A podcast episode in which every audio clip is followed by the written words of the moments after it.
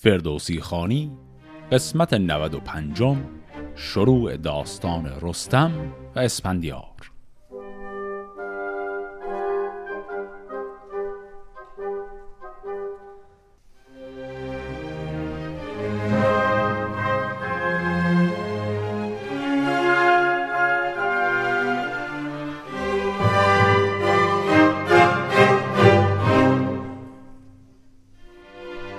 داستان هفت خان اسپندیار با بازگشت پیروزمندانه او به پایان رسید ولی در عین حال یک کنایه هایی هم رد و بدل شد بین اسفندیار و پدرش گشتاسب که نشون میده اون کدورتی که بین این دو هست هی داره بدتر و بدتر میشه.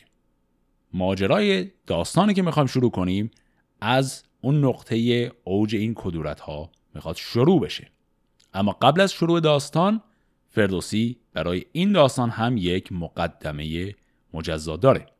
پس اول مقدمه رو بخونیم چند دقیقه درباره همین مقدمه هم صحبت بکنیم و بعد بریم سراغ اصل داستان. کنون خورد باید می خوشگوار که میبوی مشک آید از جویبار هوا پر خروش و زمین پر جوش خنک آنکه دل شاد دارد به نوش. درم دارد و نقل و نار و نبید سر گوسپندی تواند برید. مرا نیست فرخ مران را که هست. ببخشای بر مردم تنگ دست. همه بوستان زیر برگ گل است. همه کوه پر لاله و سنبل است. به پالیز بلبل بنالد همی گل از ناله او ببالد همی. شب تیر بلبل نخسبد همی گل از باد و باران بچسبد همی. چون از ابر بینم همی باد و نم ندانم که نرگس چرا شد دوژم بخندد همی بلبل از هر دوان چو بر گل نشیند گشاید زبان ندانم که عاشق گل آمد گربر چون از ابر بینم خروش هزار. به درد همی باد پیراهنش در افشان شود آتشن در تنش. به عشق هوا بر زمین شد گوا به نزدیک خورشید فرمان روا. که داند که بل بل چه گوید همی؟ به زیر گلندر چه موید همی؟ نگه کن سهرگاه تا بشنوی ز بلبل سخن گفتن پهلوی. همی نالد از مرگ اسپندیار ندارد جز از ناله زویادگار چون آواز رستم شب تیر ابر بدرد دل و گوش غران هزبر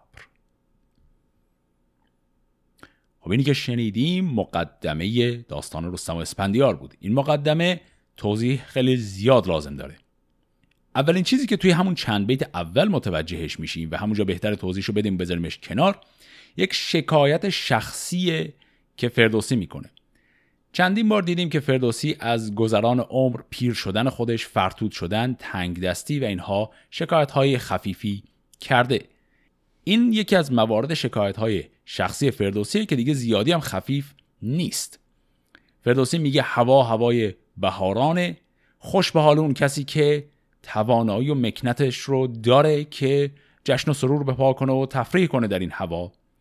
و میگه من انقدر فقیر شدم که پول یک گوسفند هم ندارم و به عبارتی گوشت سر سفرم نیست. و دعا می‌کنه به حال هر کسی که این مکنت و ثروت رو داره و بخشنده هم هست. این رو که فردوسی میگه بحث احوال شخصی خودش رو می‌ذاره کنار و برمیگرده روی همون سوژه اصلی این مقدمه.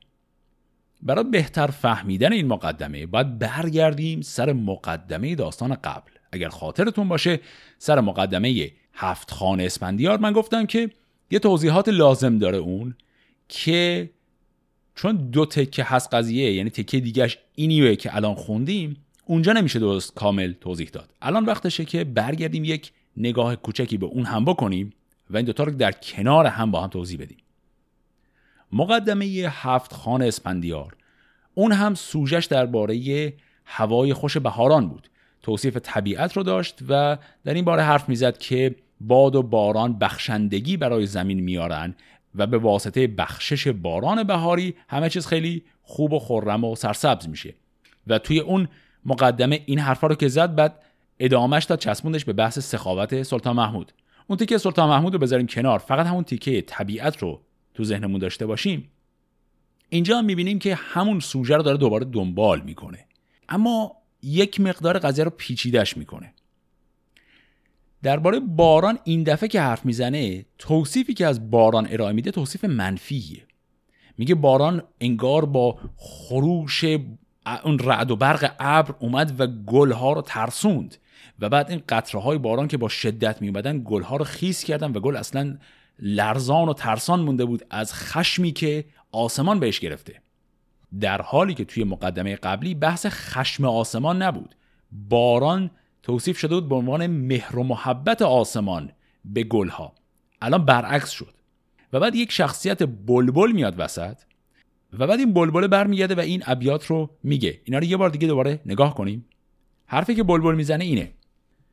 ندانم که عاشق گل آمد گربر چون از ابر بینم خروش هزبر پس حرفش اینه که این رابطه بین گل و ابر که باران ازش میباره چیه؟ این دو به هم مهر و محبت دارن یا دشمن هم دیگه هستن؟ چون در یک حالت بالندگی طبیعت ناشی از همین ابر بهاریه اما در حالت دیگه همین گلی که توصیفش رو شنیدیم از شدت این باران میترسه و داره حتی نابود هم میشه. این یک توصیف خیلی عجیبیه که فردوسی اینجا به کار می‌بره برای اینکه داستان رستم و اسفندیار رو برای ما توضیح بده. دیگه این تکنیک فردوسی رو تا اینجا دیگه در جریانش هستیم که بخشهایی از آینده داستان رو به خصوص بخش خیلی مهمیش رو پیشا پیش افشا می‌کنه. این بیت رو شنیدیم که گفت مرگ اسپندیار چیزیه که بلبل داره دربارش حرف می‌زنه. خب پس این قضیه گل و ابر باید یه ربطی داشته باشه به این مرگ اسپندیار که قراره در انتهای این داستان داشته باشیم. و این ربطش رو توی بیت بعدی گفت. بیت آخر این مقدمه اینجوری بود که گفت چون آواز رستم شب تیر ابر به در دل و گوش قران هزبر پس به عبارتی توی این مثال رابطه که هم می‌تونه رابطه نفرت باشه و هم می‌تونه رابطه عشق باشه بین گل و ابر بارانزای بهاری توی این رابطه گل مساوی اسفندیاره و ابر مساوی رستم. خب این خیلی چیز پیچیده ای شد الان و این پیچیدگی دقیقا ناشی از پیچیدگی واقعی خود این داستانه. چیزی که الان قرار داستانش رو شروع کنیم واقعا می‌خواد رابطه بسیار عجیبی بین دو پهلوان بزرگ شاهنامه یعنی اسفندیار و رستم رو برای ما نشون بده. خب این میشه توصیف این مقدمه ای که خوندیم. حالا مقدمه رو بذاریم کنار و خود داستان رو شروع کنیم.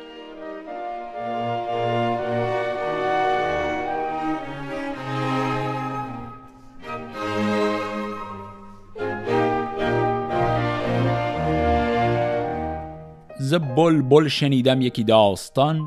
که برخاند از گفته باستان که چون مست باز آمد اسپندیار دو جم گشته از خانه شهریار کتایون قیصر که بود مادرش گرفته شب تیره اندر برش. چون از خواب بیدار شد تیر شب یکی جام می خواست و بکشاد لب. چون گفت با مادر اسپندیار که با من همی بد کند شهریار. مرا گفت چون کین لحراسب شاه بخواهی به مردی از ارجاسب شاه همان خواهران را بیاری بند کنی نام ما را بگیتی بلند جهان از بدان پاک بی خو کنی بکوشی و آرایشی نو کنی همه پادشاهی و لشکر تو راست همان گنج با تخت و افسر تو راست. کنون چون برارت سپهر آفتاب سر شاه بیدار گردد ز خواب بگویم به دو آن سخنها که گفت. ز من راستی ها نباید نهفت. اگر هیچ تابن در آرد به چهر به یزدان که بر پای دارد سپهر که بی کام او تاج بر سر هم همه کشور ایرانیان را هم تو را بانوی شهر ایران کنم به زور و به دل کار شیران کنم. خب پس این اتفاقی که الان شنیدیمش این دقیقا همون شب بعد از اون ماجرای بازگشت اسپندیاره خاطرمون هست. اون داستان این شکلی تموم شد که همه در این جشن و سرور بودن و مست بودن و گشتاسب به اسپندیار گفت شرح رشادت ها و پیروزیات رو بگو. اسپندیار گفت باشه واسه فردا که حالمون سر جاشه و با حالت قهری الان فهمیدیم که از اون کاخ اومده بیرون. و رفته به سمت اتاق یا کاخ مادرش و اونجا این شکوایی ها رو برای مادرش گفت. حرفش اینه که هی به من پیشنهاد پادشاهی میده ولی بعد می‌زنه زیرش. و در نهایتش هم یک حرف عجیبی زد اسفندیار. برگشت گفت من فردا صبح میرم و دیگه تعارف و اینا نمی کنم رک کراس حرفمو می‌ذارم کف دست پادشاه که پدرمه. یا پادشاهی رو طبق قولی که بارها به هم داده به هم الان تحویل میده یا اگر تحویل نمیده من خلاف رأی او تاج بر سر می‌ذارم. که این هم خب طبیعتا معنیش اینه که علیه پدرش شورش می‌کنه. و بعدم گفت رو کرد به مادرش و گفت تو رو می‌کنم بانوی ایران. ما تا الان اخلاق اسپندیار رو دیگه در جریانش هستیم. اسپندیار آدمیه که معمولا تسلیم عصبانیت و استراب و اینها نمیشه. خیلی خون سرده این اولین باریه که ما اسفندیار رو داریم از زاویه دیگری می‌بینیم. اینجا اسفندیاریه که یه مقدار حالا مست شده ولی علاوه بر مستی به قدری خشمگینه که دیگه اصلا اون حسابگری و آرامش همیشگیش رو نداره و داره رو کراس به مادر خودش این رو میگه که من می‌خوام علیه پدرم شورش کنم. این کلمه که مثلا می‌خوام پدر خودم رو بکشم نمیگه ولی خب وقتی شما یکی داری که پادشاهه بعد می‌خوای پادشاه رو ازش بگیری به احتمال زیاد مجبور میشی بکشیش دیگه. و خب این خیلی حرف بزرگیه.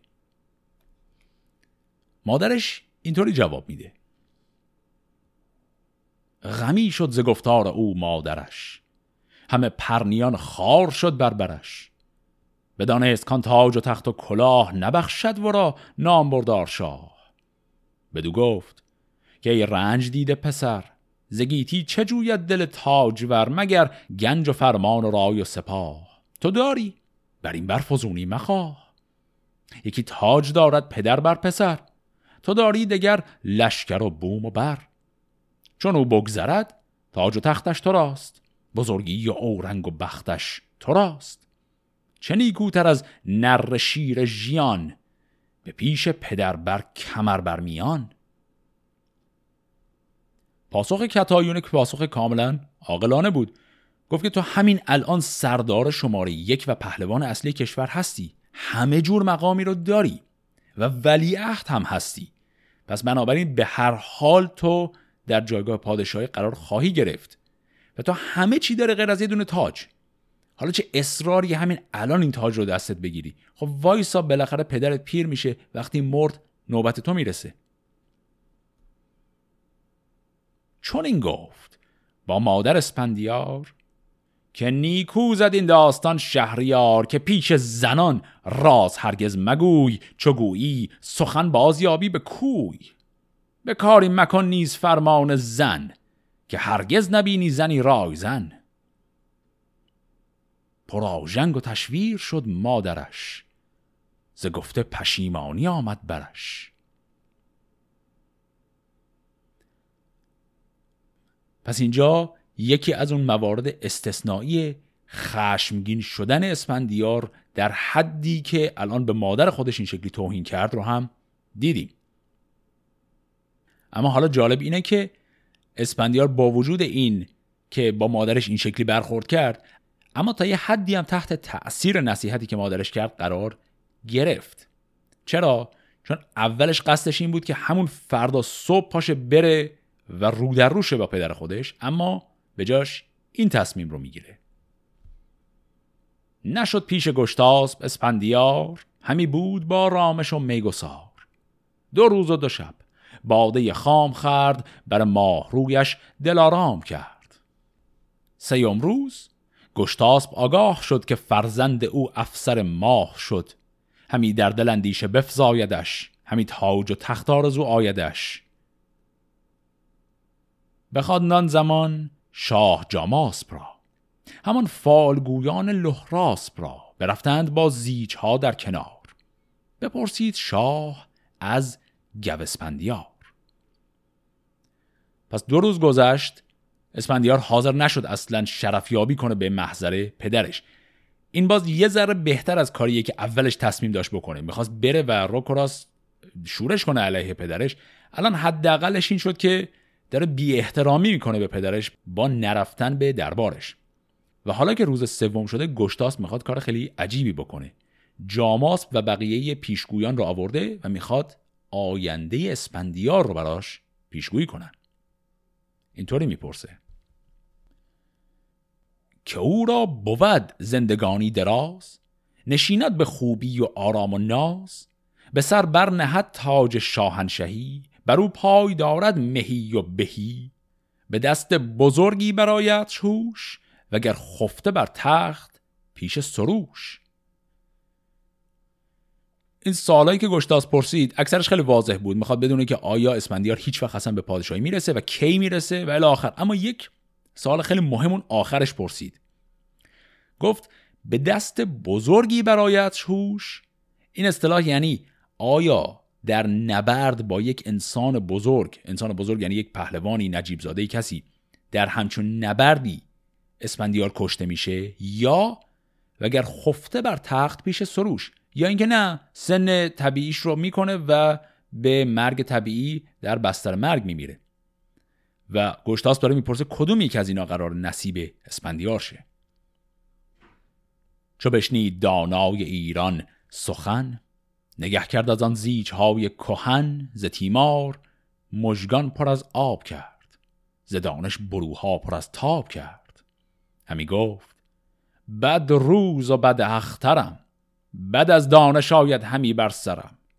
مرا کاچکی پیش فرخ زریر زمان فکندی به چنگال شیر. ورا من ندیدی پر از خاک و خون بران سان فکنده به راه درون وگر خود نکشتی پدر مر مرا نرفتی ز جاماسب بد اخترا چون اسپندیاری که در جنگ اوی به در دل شیر از آهنگ اوی ز دشمن جهان سر به سر کرد پاک به رزمندرون نیستش ترس و باک جهان از بدندیش بی بیم کرد تن اجده ها را به نیم کرد.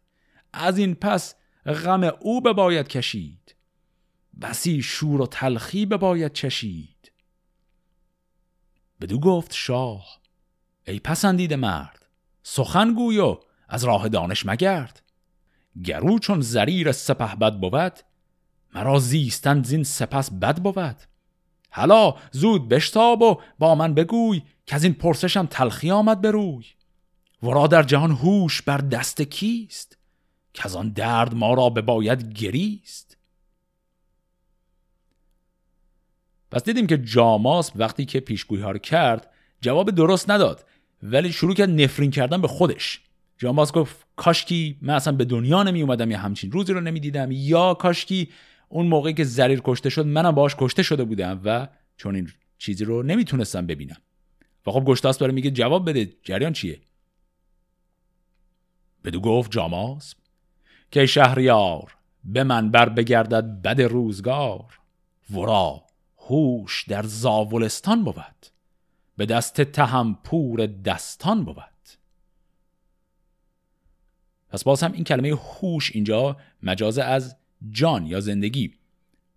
پس جاماس گفت که در سرنوشت اسپندیار نوشته شده که در زابلستان به دست رستم کشته میشه. خب الان دیگه ما باید حواسمون باشه به این قضیه که انگیزه گشتاسب از آوردن کل این بحث پیشگویی چیه؟ برخلاف دفعه قبلی گشتاس دفعه قبل درباره جنگ با ارجاسب که بود پیشگویی رو خواست جاماس براش بکنه چون می‌خواست واقعا بفهمه که چه کار باید بکنن. این جنگ به چه سرانجامی می‌رسه. اینجا داره ولی برعکس از ابزار پیشگویی استفاده می‌کنه علیه پسر خودش. این چیزایی که گفت که اگر به من خبر بد بدی اصلا باید گریه کنیم و حال بد میداریم و اینا اینا همش حرفشه. گشتاس قصه اصلیش اینه.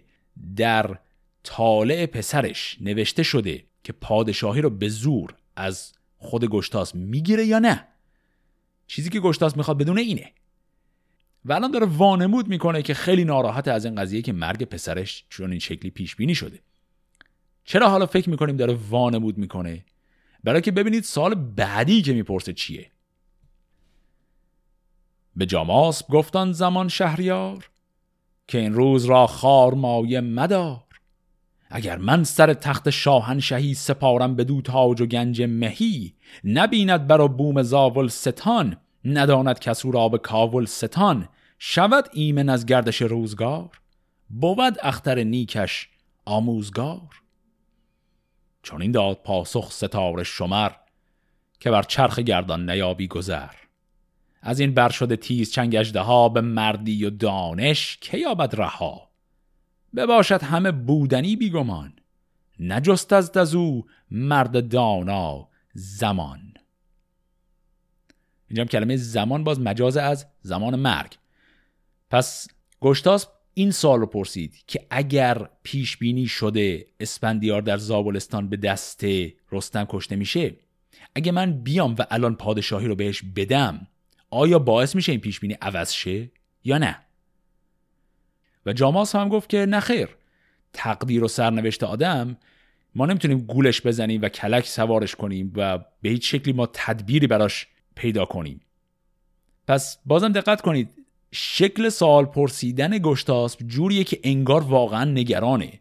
اما منطق پشت سوالاشو وقتی پشت سر هم داره می‌پرسه می‌بینیم چیزی که گشتاسب عملا می‌خواد پیدا کنه یه راه درروه برای نجات دادن پادشاهی خودش علیه پسرش.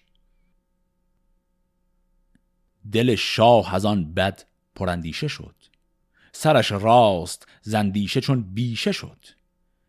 بدندیشه و گردش روزگار همی بر بدی بودش آموزگار.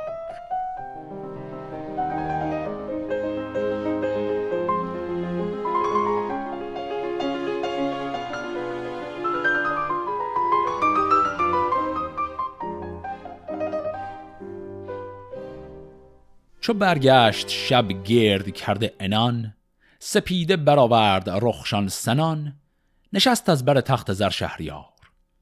بشد پیش او فرخ اسپندیار. همی بود پیشش پرستار فش پراندیشه و دست کرده به کش. چو در پیش او انجمن شد سپاه ز نامآوران و ز گردان شاه. همه موبدان پیش شه بر رده و اسپهبدان پیش او صف زده. پس اسپندیار آن یل تهمتن سخن برگشادن در آن انجمن. بدو گفت شاها انو شه بدی توی بر زمین فره ایزدی. سر داد و مهر از تو پیدا شده است همان تاج و تخت از تو زیبا شده است. همان من تو را چون یکی بنده ام همه بارزوی تو پوینده ام تو دانی که ارجاسب از بهر دین بیامد چنان با سواران چین بخوردم من آن سخت سوگندها بپیمودمان ایزدی بندها. که هر کس که آرد به در شکست. دلش تاب گیرد سوی بت پرست میانش به خنجر کنم به نباشد مرا از کسی ترس و بیم. و پس که ارجاسب آمد به جنگ نبرگشتم از جنگ دشتی پلنگ. مرا خار کردی به گفت کرزم که جام و خورش خواستی روز بزم. ببستی تن من به بند گران ستونها و مسمار آهنگران. سوی گمبدان دز فرستادیم ز خاری به بدکارگان دادیم. به زاول شدی بلخ بگذاشتی همه رزم را بزم پنداشتی. ندیدی همه تیغ ارجاسپ را فکندی به خون پیر لحراسپ را. چو جاماسب آمد مرا بسته دید و از آن بستگی ها تنم خسته دید مرا پادشاهی پذیرفت و تخت بران نیز چندی بکوشید سخت. بدو گفتم این بندهای گران. به زنجیر و مسمار آهن گران به یزدان نمایم به روز شمار بنالم. ز بدگوی با کردگار. مرا گفت که از خون چندان سران سرفراز با گرزهای گران بران رزمگه خسته تنها به تیر. همان خواهرانت که بردن دسیر ز ترکان گریزان تن شهریار. همی پیچد از بند اسپندیار نسوزد دلت بر چنین کارها. بدین درد و تیمار و آزارها. سخنها جز این نیز بسیار گفت که گفتار با درد و غم بود جفت. غل و بند بر هم شکستم همه دمان آمدم نزد شاه رمه. و از ایشان بکشتم فزون از شمار نگویم سخن کژ بر شهریار. گر از هفت خان بر شمارم سخن همانا که هرگز نیاید به بن زتن باز کردم سررجاسپ را. برافراختم نام گشتاسپ را. زن و کودکانش بدین بارگاه بیاوردم و تخت و گنج و کلاه. همه نیکویی ها بکردی به گنج. مرا مایه خون آمد و سود رنج. ز بس پند و سوگند و پیمان تو همین نگذرم من ز فرمان تو. همی گفتی ار باز بینم تو را. ز روشن روان برگزینم تو را. سپارم تو را افسر و تخت آج که هستی به مردی سزاوار تاج. مرا از بزرگان بدین شرم خواست که گویند گنج و سپاهت کجاست؟ بهانه کنون چیست؟ من بر چیم؟ پس از رنج پویان ز بهر کیم؟ خب این نطق غرایی که خوندیم وعده ای بود که اسپندیار سه شب قبل داده بود. تو اون مهمانی بعد از پیروزی وقتی پدرش گفت توضیح بده برامون که فتوحات چی بود؟ اسپندیار گفت وایسا صبح که سر حالیم. خودش از شدت خشمی که داشت که سر گفتگو با مادرش هم یه مقدار از اون خشم رو سر مادرش خالی کرد از بابت اون خشم حاضر نشد اصلا دو روز بره به بارگاه.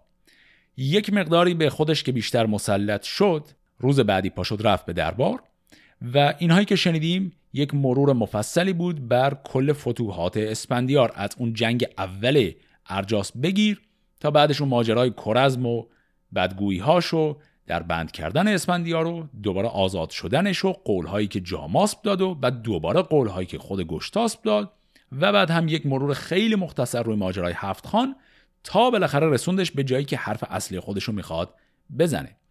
دقت هم کنیم که اینجا بار اولیه که اسفندیار انقدر واضح داره اینا رو میگه. دفعه قبل وقتی گشتاس اون قولها رو می‌داد اسفندیار حد اکثر کاری که می‌کرد می‌رفت جلوی پدرش وای میساد و مثلا ساکت همونجوری منتظر بود تا پدرش خودش حواسش باشه که چه قولی داده بود و سر حرفش وایسه. انقدر گستاخانه با پادشاه صحبت نمی‌کرد.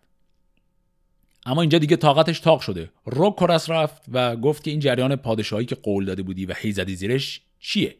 و یک استدلال جالبی هم اسفندیار این وسط کرد.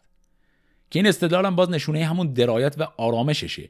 به جای اینکه برگرده بگه من می‌خوام پادشاه بشم چرا این قول رو می‌زنی زیرش؟ بحث آبرو رو پیش کشید. گفت که من خجالت می‌کشم جلوی بقیه سرداران و بزرگان دیگه که در جریان این قولی که تو دادی هستن. چون به من کنایه می‌زنن میگن این همه رفتی به خودت سختی دادی و فتوحات کسب کردی کو اون پاداشایی که قرار بود بگیری. و میگه من از بابت سرکوفت این جریان خیلی خجالت زده و عصبی هستم و سر همینه که می‌خوام ببینم تکلیفمو مشخص کنی. اینم باز شیوه خیلی جالبی که اسپندیار انتخاب می‌کنه برای اینکه موضع خودش رو توضیح بده. حالا که اینا رو گفت گشتاسب اینطوری جواب میده. به فرزند پاسخ چنین داد شاه. که از راستی بگذری نیست راه. از این بیش کردی که گفتی تو کار که یار تو بادا جهان کردگار. نبینم همی دشمنی در جهان نه در آشکار و نه در نهان که نام تو یابد نه پیچان شود. چه پیچان؟ همانا که بیجان شود.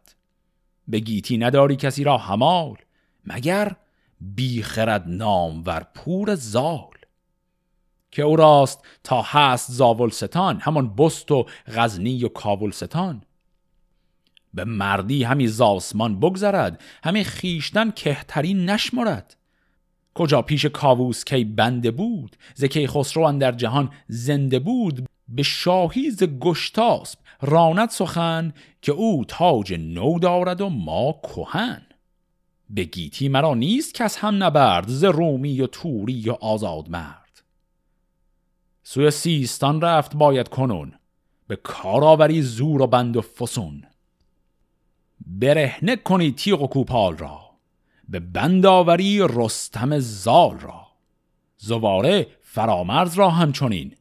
نمانی که کس برنشیند به زین.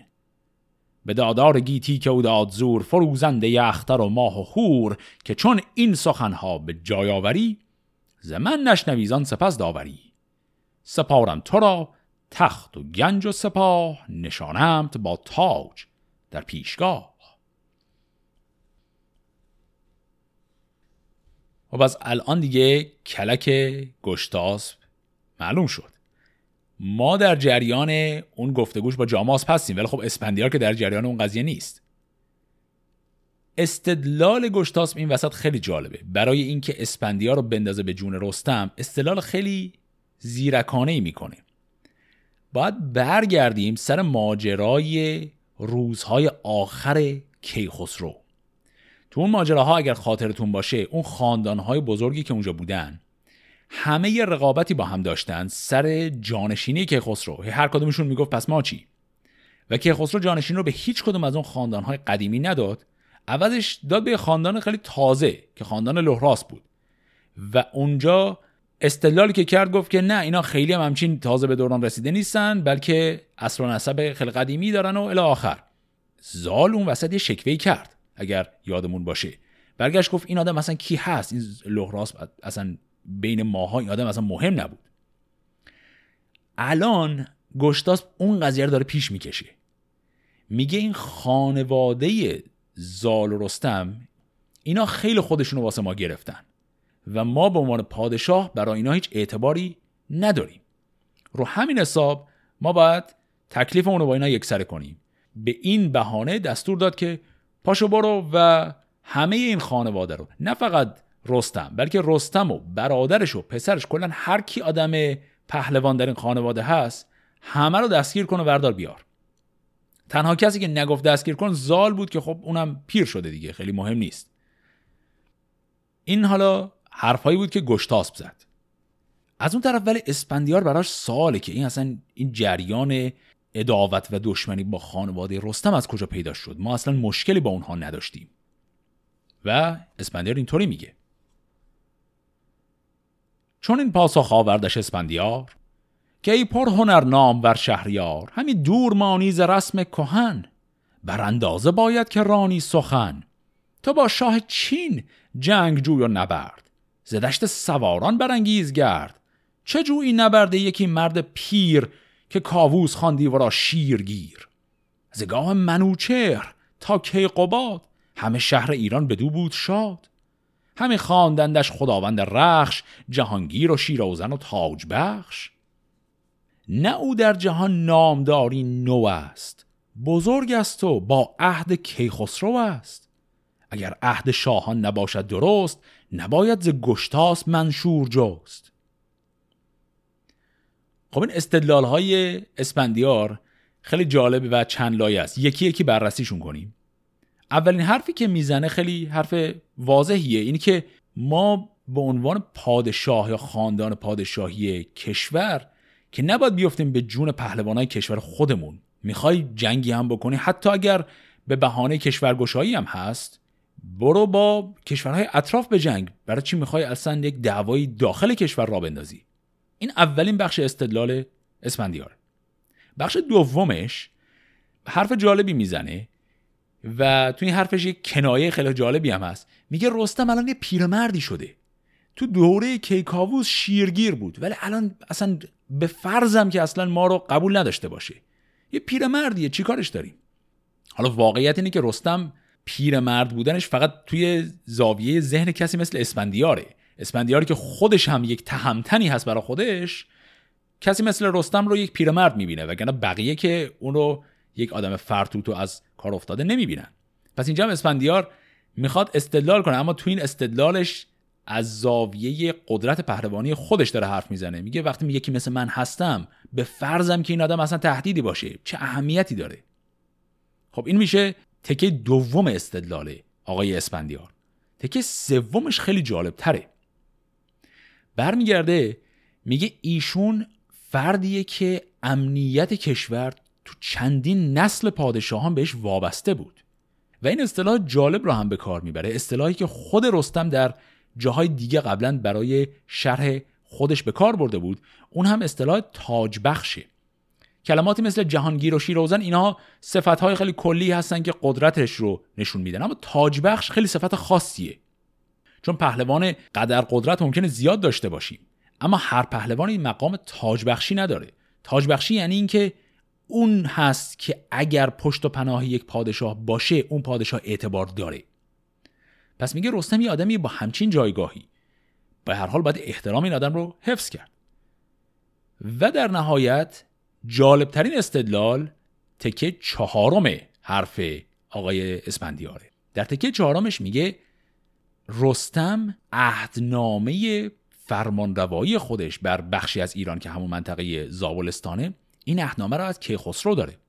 دوباره یادمون باشه اون تکه آخرین روزهای کیخسرو که به همه اون خاندانهای بزرگ یک منشورهای پادشاهی و فرمانروایی داد و اینها رو هم به اونها داده بود برای اینکه همچین فردایی رو پیش بینی می‌کرد که وقت خودش بره این خاندانها سر اعتبار همدیگه با هم دعوا نکنن و این منشورها اعتبارش باقی بمونه. هر پادشاه دیگری هم که میاد بهش احترام بگذاره. حرف آقای اسپندیار اینه که چون عهد فرمانروایی اون منطقه رو آقای رستم و خاندانش از کیخسرو دارن ما نباید اونو زیر پا بذاریم. نمیشه که این کارو بکنیم چرا نمیشه؟ میگه اگر تو این رسم رو را بندازی که به منشور فرمانروایی پادشاهان پیشین دیگه اعتبار ندیم این رسم ضررش به خودت می‌رسه. چون که بیت آخر رو نگاه کنید که گفت اگر عهد شاهان نباشد درست نباید ز گشتاس منشور جست. میگه خب اعتبار منشورهایی که خودت دیگه به بقیه میدی هم میره زیر سوال. پس این شد چهار تا استدلال خیلی فشرده پشت سر هم که آقای اسپندیار کرد که بگه این قضیه برو رستم رو کت بسته تحویل بده اصلا معنی نداره. خب اینها رو اسپندیار گفت. حالا ببینیم دوباره گشتاسب چه جوابی داره براش.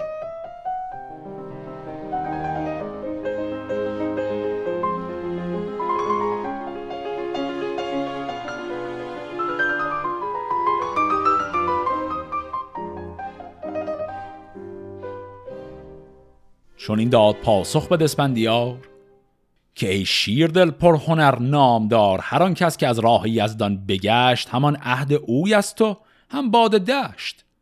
همانا شنیدی که کاووس شاه به فرمان ابلیس گم کرد راه همی باسمان شد به پر عقاب به زاری به ساری فتادن در آب. زها ماوران دیوزادی ببرد شبستان شاهان مرو را سپرد سیاوش به داواز او کشته شد. همه دوده را روز برگشته شد. کسی کوز عهد جهاندار گشت به گرد در او نشاید گذشت. اگر تخت خواهی ز من با کلاه ره سیستان گیرو برکش سپاه. چون آنجا رسی دست رستم ببند بیارش به بازو فکنده کمند. زواره فرامرز و دستان سام نباید که سازند پیش تو دام. پیاده دوانشان بدین بارگاه بیاور کشان تا ببیند سپاه که از آن پس نپیچد سر از ما کسی اگر کام و گرد رنج یابد بسی. الان جواب استدلال های آقای اسپندیار رو گشتاس می‌خواد بده اما دوتا کلک می‌زنه. اولا به جای اینکه جواب هر چهار مورد رو بده فقط سر مورد چهارم گیر میده. و ثانیا همون جوابی هم که برای مورد چهارم استدلال اسپندیار میاره جوابش مزورانه و آمیخته به یک سری دروغه. حالا دروغ دروغ هم که نه در حقیقت آمیخته است به یک سری مخفی کردن حقایق و نصف نیمه گفتن واقعیت.